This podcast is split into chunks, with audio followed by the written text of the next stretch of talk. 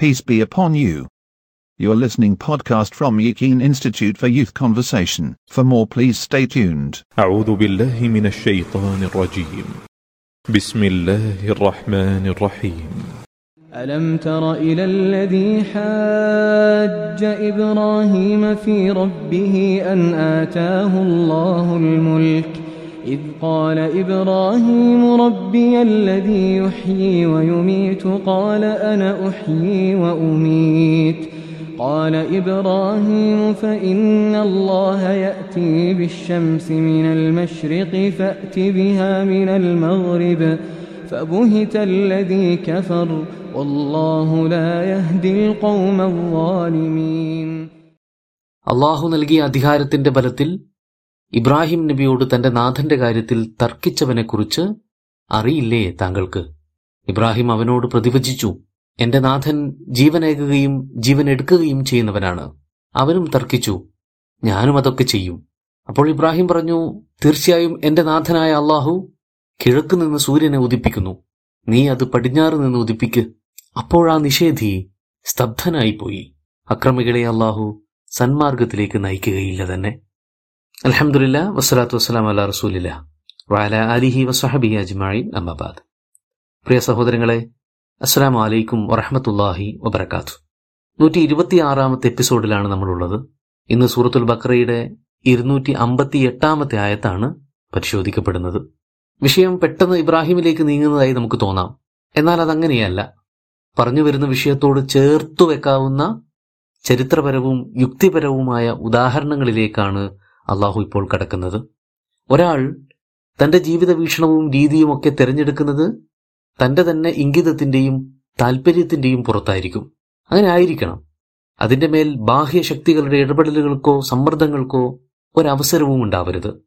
ഒരാശയത്തെ പുൽകാനും തിരസ്കരിക്കാനും ആരും ആരെയും ബലപ്രയോഗത്തിലൂടെ നിർബന്ധിക്കുകയും അരുത്. എന്നാൽ ഇക്കാര്യം അധികാരത്തിലിരിക്കുന്നവർ പലപ്പോഴും വിസ്മരിച്ചു കളയും. ജനങ്ങളുടെ മേൽ അധികാരപ്രയോഗം നടത്തുക എന്നത് തങ്ങളുടെ ജന്മാവകാശം പോലെയാണ് ചിലർ കാണുന്നത്. ചരിത്രത്തിന്റെ വിവിധ ദശകളിൽ അത്തരം ടൊറ്റാലിറ്റേറിയൻ ഭരണാധികാരികളെ നമുക്ക് കാണാം. ഫിറൌനിനെയും നമ്രൂദിനെയും ഒക്കെ പോലെ. ഒരു മൂന്ന് ഉദാഹരണങ്ങളാണ് അള്ളാഹു ഇവിടെ നമുക്ക് വിവരിച്ചു തരുന്നത്. രണ്ടെണ്ണം ഇബ്രാഹിം അലഹിസ്സലാമുമായി ബന്ധപ്പെട്ടവയുമാണ്. അലം തറ ഇലല്ലതി ഹാജ ഇബ്രാഹിം അഫി റബ്ബി. തന്റെ നാഥന്റെ കാര്യത്തിൽ ഇബ്രാഹിം അലഹിസ്സലാമിനോട് തർക്കിച്ചവനെ നീ കണ്ടില്ലേ? അൻ ആതാഹുല്ലാഹുൽ മുൽക്ക് അള്ളാഹു നൽകിയ അധികാരത്തിന്റെ ബലത്തിലും ഹുങ്കിലുമൊക്കെയായിരുന്നു ഈ തർക്കങ്ങൾ. നീ കണ്ടില്ലേ എന്നാണല്ലോ ചോദിച്ചത്. അക്ഷരാർത്ഥത്തിലുള്ള നഗ്നനേത്ര കാഴ്ചയല്ല ഇവിടെ ഉദ്ദേശമെന്ന് പ്രത്യേകം പറയേണ്ടതില്ലല്ലോ. മനസ്സിലാക്കുക തിരിച്ചറിയുക മനനം ചെയ്ത് കണ്ടെത്തുക തുടങ്ങിയ ഉദ്ദേശങ്ങളിലൊക്കെയാണ് ഈ പ്രയോഗം ഇവിടെ നടത്തിയിരിക്കുന്നത്. ആരായിരുന്നു ഇബ്രാഹിം അലൈഹി സ്വലാമിനോട് തർക്കിച്ചത്? അത് അദ്ദേഹത്തിന്റെ സമകാലികനായ ചക്രവർത്തി നമ്രൂദ് ആയിരുന്നു എന്നാണ് ഒട്ടുമിക്ക മുഫസറുകളുടെയും അഭിപ്രായം. അത് തന്നെ ആവണം വസ്തുതയും. ഇമാം കുർത്തുബി പറയുന്നു വഹുൻ നമ്രൂദ് ബിൻ കൂഷ് മലിക്കു വൽ ബൗള. ഇവിടുത്തെ താർക്കികനായ മനുഷ്യൻ അക്കാലത്തെ രാജാവായിരുന്ന നമ്രൂദായിരുന്നു മാത്രമല്ല ഈ രാജാവ് തന്നെയാണ് ഇബ്രാഹിം നബിയെ തീക്കുണ്ടാരത്തിലേക്ക് എറിഞ്ഞതും ഒടുക്കം തന്റെ ഉഗ്രപ്രതാപങ്ങളെല്ലാം അന്തരീക്ഷത്തിൽ അലിഞ്ഞ് ചെറു കീടങ്ങളുടെ ആക്രമണത്തെ അതിജയിക്കാൻ സാധിക്കാതെ ചത്തുമലന്നുപോയതും തീയിലെറിഞ്ഞ സംഭവത്തിന് ശേഷമാണ് ഈ തർക്കങ്ങൾ നടന്നിരിക്കുന്നത് എന്ന് നമുക്ക് മനസ്സിലാക്കാം. ഇബ്രാഹിം അലൈഹിസ്സലാം തന്റെ സത്യാന്വേഷണ യാത്രകളും ജനങ്ങളോടുള്ള സംവാദാത്മക രീതികളുമെല്ലാം നേരത്തെ തന്നെ തുടങ്ങി വെച്ചിരുന്നു. അഗ്നിയും സൂര്യനും അത്രമേൽ പ്രധാനപ്പെട്ട സമൂഹമായിരുന്നു ബാബുലൂണിയക്കാർ. ബഹുദൈവാരാധകരായിരുന്ന അവർക്ക് പ്രധാനമായും ഏഴ് ദേവീ ദേവന്മാരുണ്ടായിരുന്നു സൂര്യനും ചന്ദ്രനും മറ്റു ഗ്രഹങ്ങളുമൊക്കെയായിരുന്നു പ്രസ്തുത ഏഴ് ദൈവങ്ങൾ. ഓരോന്നിനും ഓരോ സവിശേഷ പേരുകളും അവയ്ക്ക് ഓരോന്നിനും ഡെഡിക്കേറ്റഡ് ആയിട്ടുള്ള വിശേഷ ദിവസങ്ങളും ഉണ്ടായിരുന്നു അങ്ങനെയാണ് ആഴ്ചയിൽ ഏഴ് ദിവസങ്ങൾ ഉണ്ടാകുന്നത് മെസ്സപ്പൊട്ടോമിയയിൽ നിന്ന് ആരംഭിച്ച് ബാബിലോണിയയിലും റോമിലുമൊക്കെ പ്രചരിച്ചതും ഈ നടപ്പ് രീതിയാണ്. കൂട്ടത്തിൽ ചേർത്ത് പറയാം പിന്നീട് ക്രൈസ്തവ മേലങ്കി അണിഞ്ഞ റോമൻ പേഗനിസ്റ്റുകളും ഈ രീതികളൊന്നും കൈയൊഴിയാൻ തയ്യാറായിരുന്നില്ല. അതുകൊണ്ടാണ് പോപ്പ് ഗ്രിഗറി പതിമൂന്നാമന്റെ മേൽനോട്ടത്തിൽ തയ്യാറാക്കപ്പെട്ടിരുന്ന ഇന്നും ലോകത്തിന്റെ മിക്ക ഭാഗങ്ങളിലും നടപ്പിലുള്ളതുമായ ഗ്രിഗോറിയൻ കലണ്ടറിൽ ഈ വക കാര്യങ്ങൾക്ക് സ്ഥിര പ്രതിഷ്ഠ ലഭിച്ചതും. അതെന്തായാലും ഏഴ് ദൈവങ്ങളിൽ സുപ്രധാനമായവ ചന്ദ്രനും സൂര്യനുമായിരുന്നു. സൂര്യനാണ് അവകളുടെ തലതൊട്ടപ്പനായ ദേവൻ.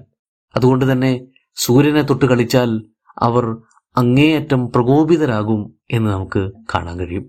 സുഹൃത്തുൽ അൻആമിൽ എഴുപത്തി അഞ്ചാമത്തെ ആയത്ത് വകദാലിക നുരി ഇബ്രാഹിമ മലക്കൂത്ത സമാവാതി വൽ അപ്രകാരം ആകാശഭൂമികളുടെ ആധിപത്യം നാം ഇബ്രാഹിമിന് കാണിച്ചു കൊടുക്കാറുണ്ടായിരുന്നു.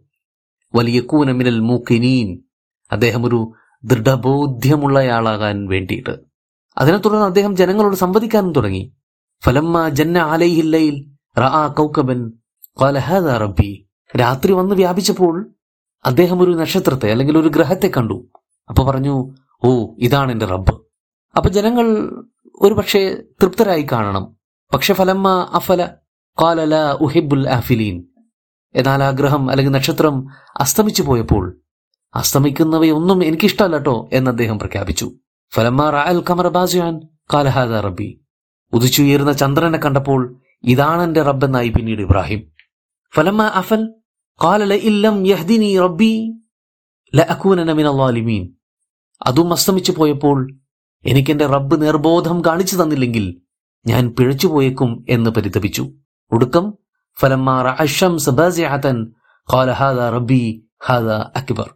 ഉദിച്ചുയർന്ന് വാനിൽ നിറഞ്ഞു നിൽക്കുന്ന സൂര്യനെ കണ്ടപ്പോൾ ഇതാണ് എന്റെ ഭഗവാൻ ഇത് തന്നെയാണ് ഏറ്റവും വലിയ ഭഗവാൻ എന്നും ഇബ്രാഹിം വിളിച്ചു പറഞ്ഞു.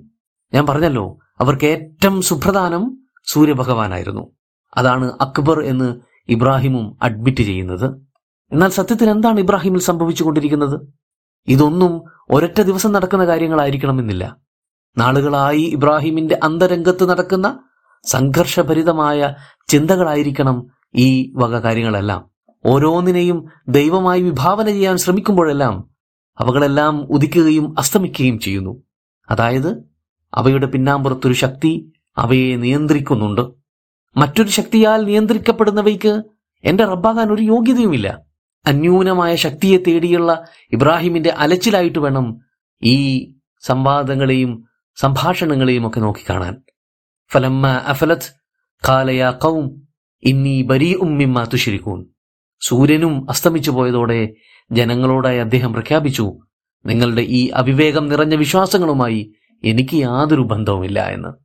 ഇന്നി വജ്ജഹതു فطر السماوات വൽ അർള ഹനീഫ. വമാ من المشركين ഞാൻ എന്റെ സർവസ്വവും ആകാശഭൂമികളുടെ മുഴുവൻ സംവിധായകന് മുന്നിൽ സമർപ്പിക്കുകയാണ്. നിങ്ങളുടെ വിടുവായുത്തങ്ങൾക്ക് കൂടെ എന്നെ കാണേണ്ട എന്നെ കൂട്ടേണ്ട. സൂര്യഭഗവാൻ എന്ന ഏറ്റവും വലിയ ദേവൻ തന്നെ ഇബ്രാഹിമിനാൽ ഇകഴ്ത്തപ്പെട്ടതോടുകൂടി ജനങ്ങൾ ഏറെ പ്രകോപിതരായിരുന്നു എന്ന് കാണാം. എന്നാൽ അതൊന്നും ഇബ്രാഹിമിനെ അശേഷം പിന്തിരിപ്പിച്ചില്ല.